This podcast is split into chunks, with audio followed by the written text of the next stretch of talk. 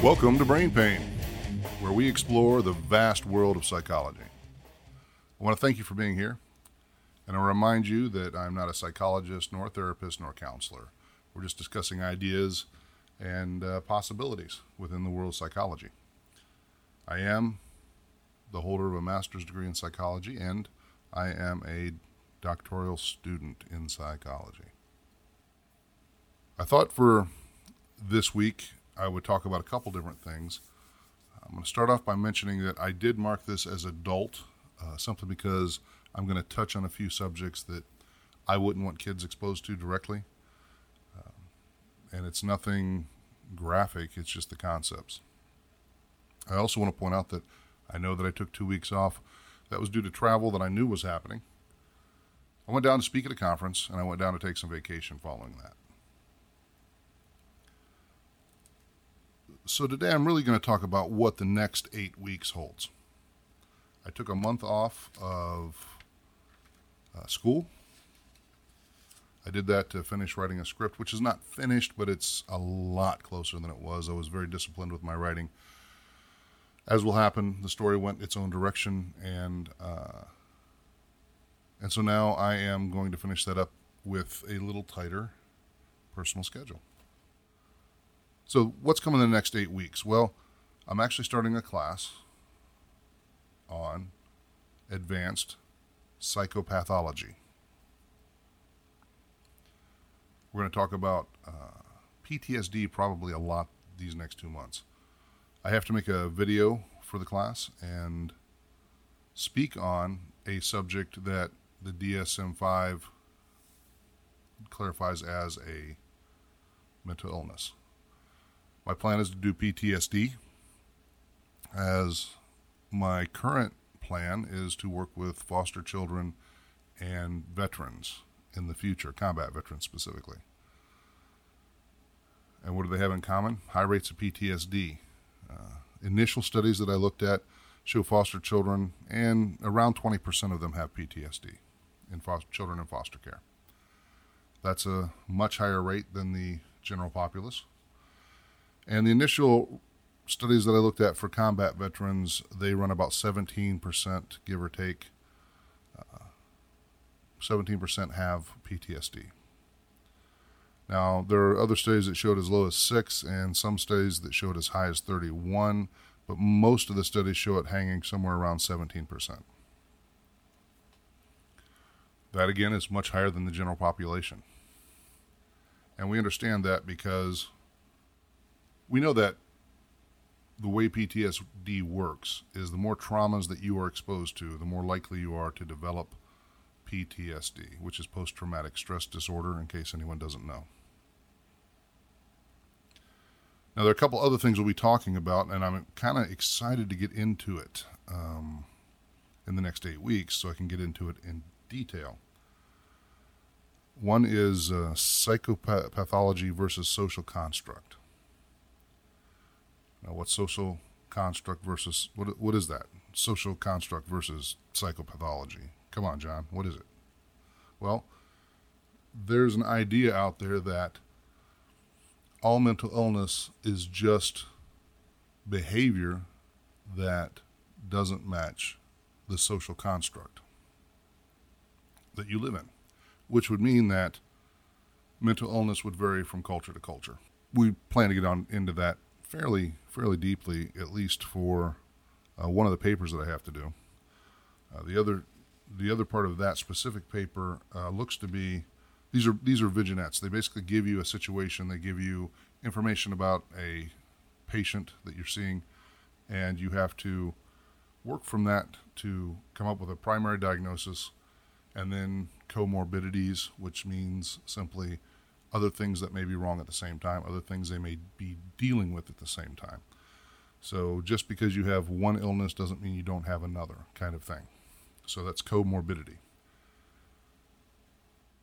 And so in that, we have the one that is uh, covers psychopathology versus social construct. We have uh, an eating disorder, it appears, just on first, first look, that uh, is part of that paper. the description is a, is a girl who's severely underweight and has pressures at school, and there's a number of other things. But what we have to do in this exercise is specifically look at the D S M five and go line by line and say, does this meet the criteria as diagnosed by the D S M five, which I've mentioned in previous podcasts. There's, um, and this is why I marked this one specifically as adult, because one of the things that we're going to talk about also in the paper is sexual abuse. There's a case where it appears that there has been sexual abuse of a child. That is heartbreaking, but if I'm going to work with foster children, it's a reality that I'm probably going to have to deal with more than I really want to believe it happens. And it is a, a sad state of things, but it is the it is a reality that we deal with in this world. I've read a number of studies that say that the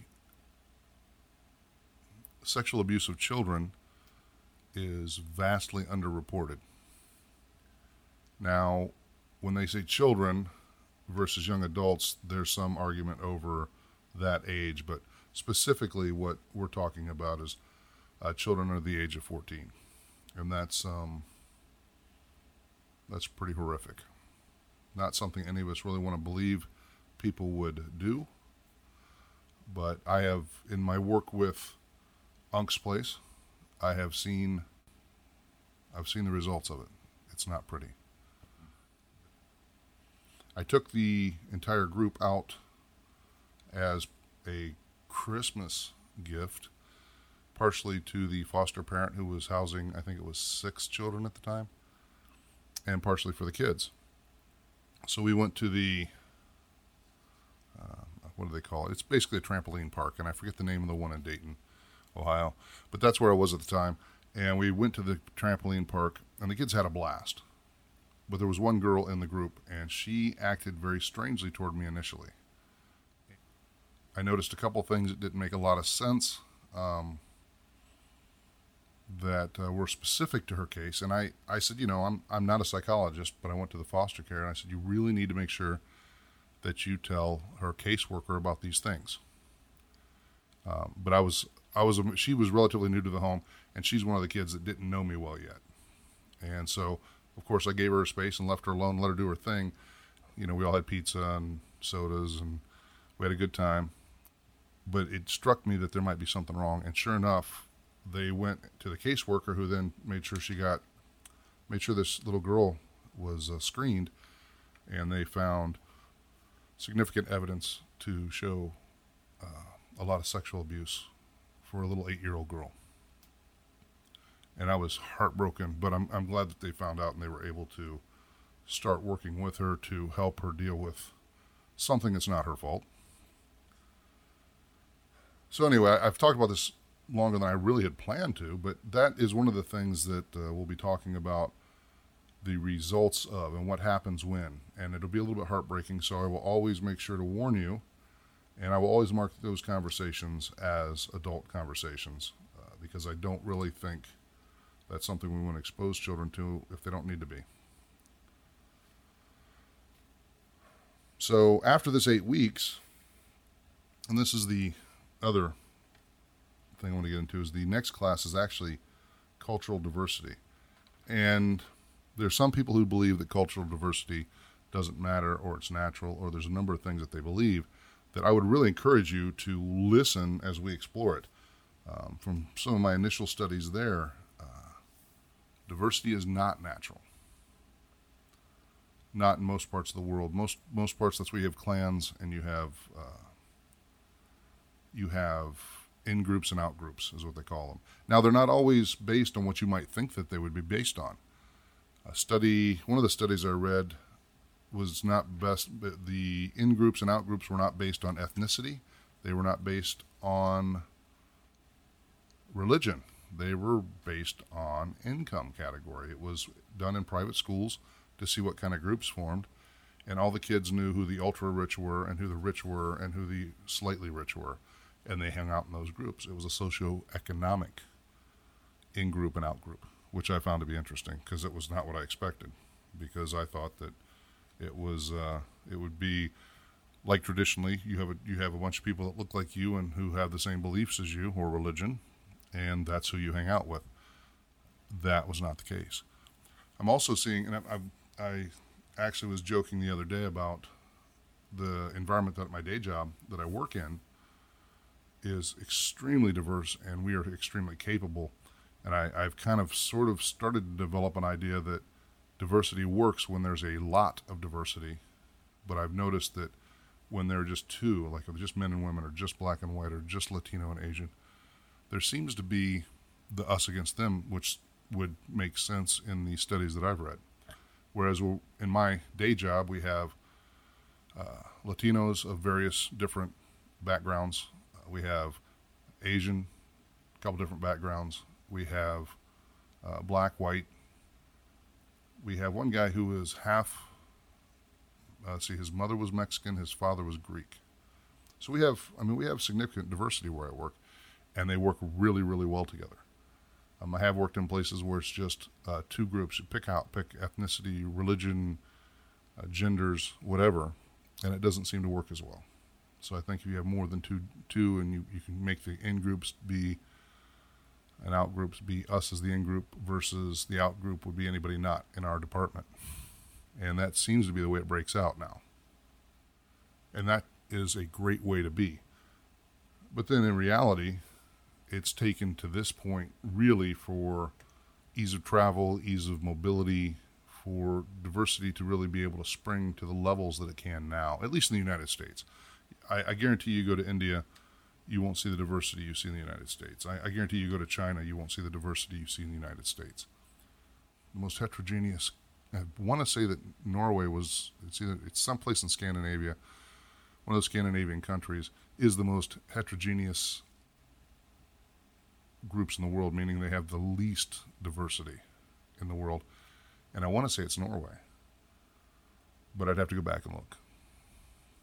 Anyway, I got off topic a little bit there, but that the diversity should be interesting too, because I see in daily in my daily work that the cultural backgrounds make a huge difference on how people do the same work.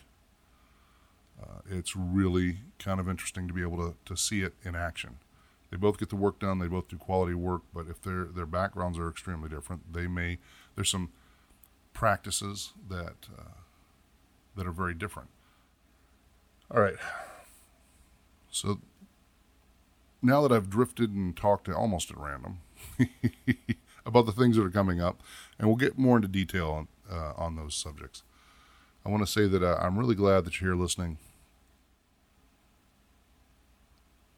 I am surprised at the number of listeners I have throughout the world, and I'm not even sure how everyone got here, but I'm glad you're here. So remember to take care of each other, take care of yourself, rock on.